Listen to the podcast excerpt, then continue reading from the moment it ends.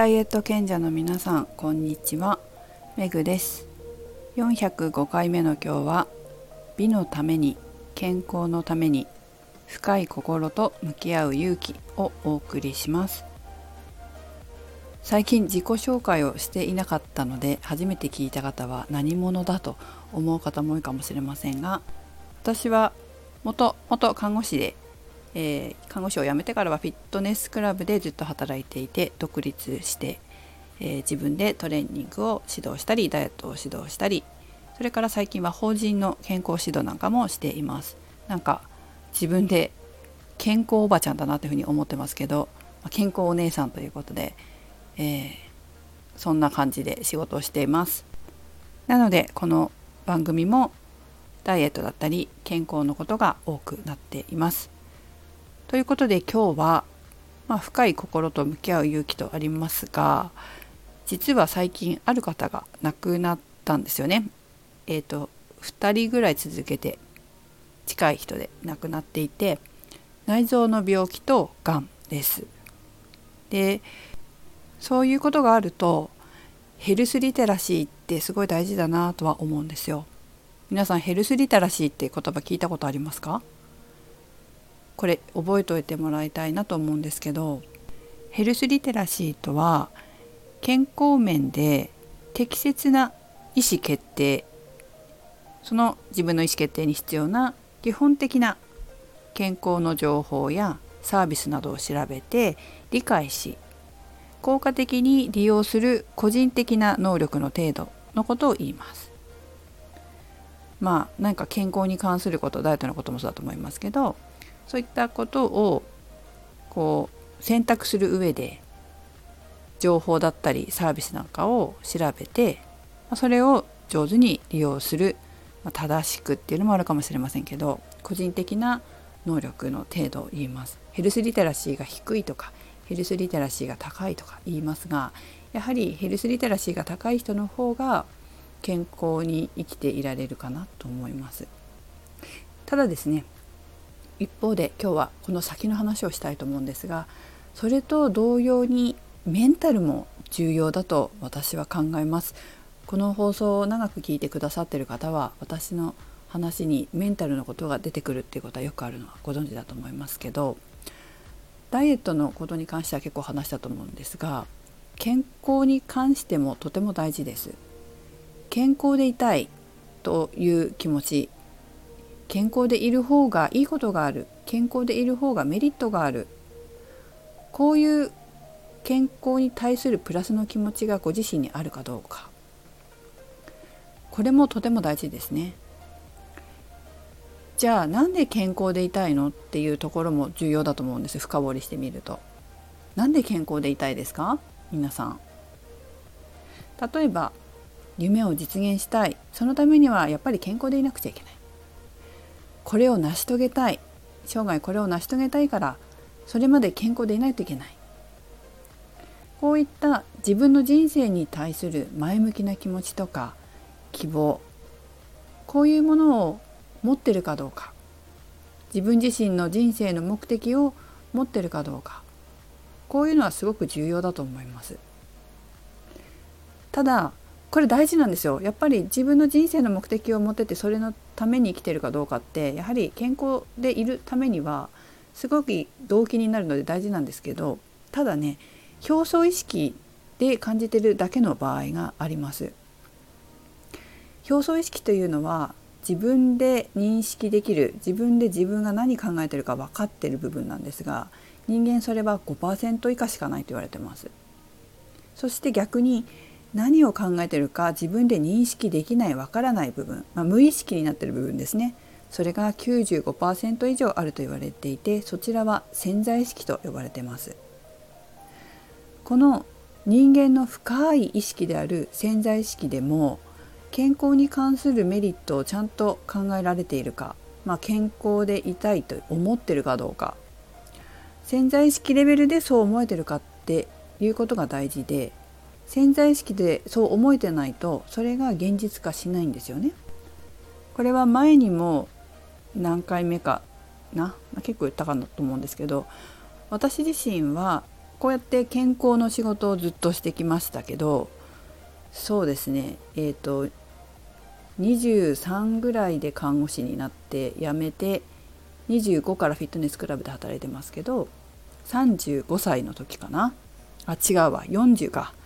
だからフィットネスの仕事に携わって15年ぐらい経った時に気がついたことなんですけどフィットネスって健康維持増進の仕事じゃないですか。それなのに無意識で無意識の中では夫、まあ、うちの旦那さんが私のことを構ってくれないんだったら病気になってやるって思ってたってことに気がついたんですよ。健康の仕事をしてでもですよこれはその放送でも話したんですけどトイレに入ってる時にふっと自分がそう思ってることに初めて気がついて本当にびっくりしたんですよ。うわ私この仕事してるのに実は心の奥底で構ってくれないんだったら病気になってるって思ってたんだと思ってたんですよね。っていうことはその時まあ夫と喧嘩してたというか仲が悪かったので、えー、病気になってるって思ってたわけだから病気になるような行動を自ら取りに行っちゃうんですよ。病気になるようなことをやっちゃうってことです無意識だから。これに気がついてよかったなって思いますし、まあ、気がついたからこの深い思考を治すことができて今健康でいれますけど治らなかったらどうなってただろうってやっぱり思いますよね。もう病気になりに行くんですよ無意識って本当になってやるって思ってるんだもん。これ例えば病気じゃなかったらそうだな。うんと YouTuber になってやるって思ったら YouTuber になる行動をとるでしょ？それと一緒ですよ。病気になってやるっていうことは病気になる行動をとっていくっていうことだから自分から病気になりにいってるってことなんです。ただ本当にこれ治したから良かったってことよだから病気にならないよならないで健康に入れるような思考に変えたからなってないわけであってこういうふうにこう深い心で何を自分が考えてるかっていうのはとても大事なことなんです。まあ、それに気づくことがね。で気づいて直すことが一番大事ですよ。ただこれは私自身もその時フラクタル心理学で潜在意識とかを習ってた習い始めてた頃だったんで自分の深い心を見る技術が身についたからできたんですけども通常の人はほとんどできません。自分の深い心本音っていうのを見たくないっていう人もいるんです。でもね、えー、この放送を聞いてくださってるような皆さんはおそらく私の話に共感してくださってるか聞いてるのかもしれないと思うので言うんですけどやっぱりダイエットでもそうですけど潜在意識は大事だよ。本当に。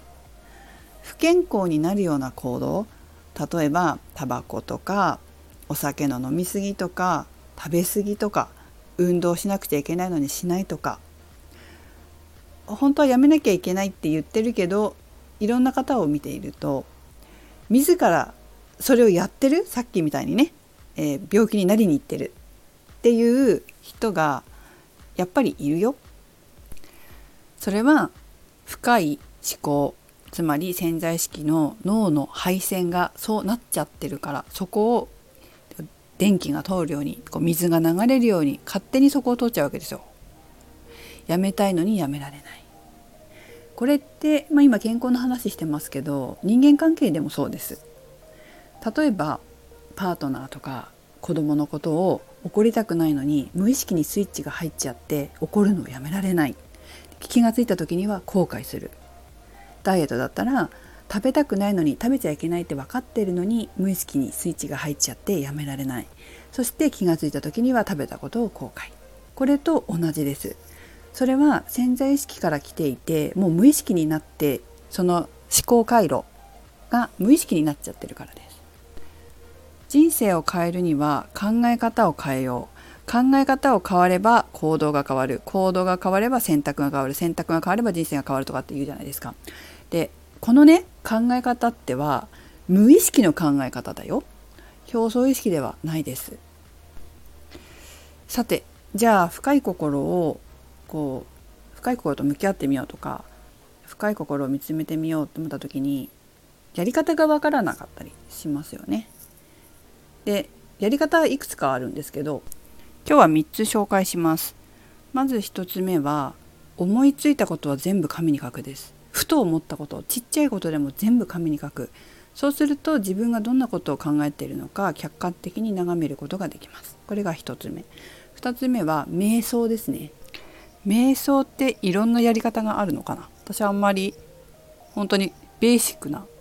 こう目を閉じて呼吸呼吸するかどうかも多分瞑想のあれによって違うんでしょうけど自分のこう考えてることをこう眺めるみたいなのあるじゃないですか。ちょっと詳しくなくて申し訳ないんだけど。私も先々週だったか先週に産業保険のセミナーでこうメンタル講座みたいなのを受けたんですけどその時にレジリエ協会の先生がその瞑想の動画を流してみんなでやったオンラインでねやったっていうことがあるんですけど動画を探したんですけどなんかなくてですね、えー、まあちょっと見つかったらどっかに載せます。ということで、えーと、瞑想も自分の深い心を知るのにはいいかなとは思います。それから3つ目は最近この放送でも背中のワークをご紹介したと思うんですけど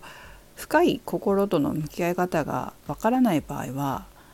体の深い部分つまり骨格と向き合って意識を深いところに向ける練習をするっていうのも本当におすすめです。このエクササイズはボディポテンシャルっていうエクササイズですけどもこのワークをパーソナルトレーニングで体験して自分でできるようになった人は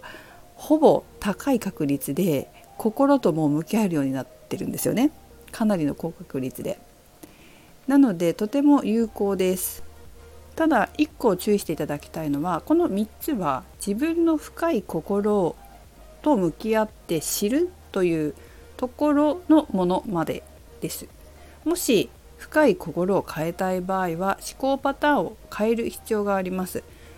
思考パターンまで変えたいなというふうに思うようになった方は、まあ、私の方にご相談していただくか是非フラクタル心理学のマスターコースとか受けられるといいかなと思います。カウンセリングは私の方でもやってるのでご相談いただければと思いますしダイエットの方は講座もやってますのでご興味があれば是非自分の心を変えにいらしてください。この放送をずっと聞いてくださってる賢者の皆様には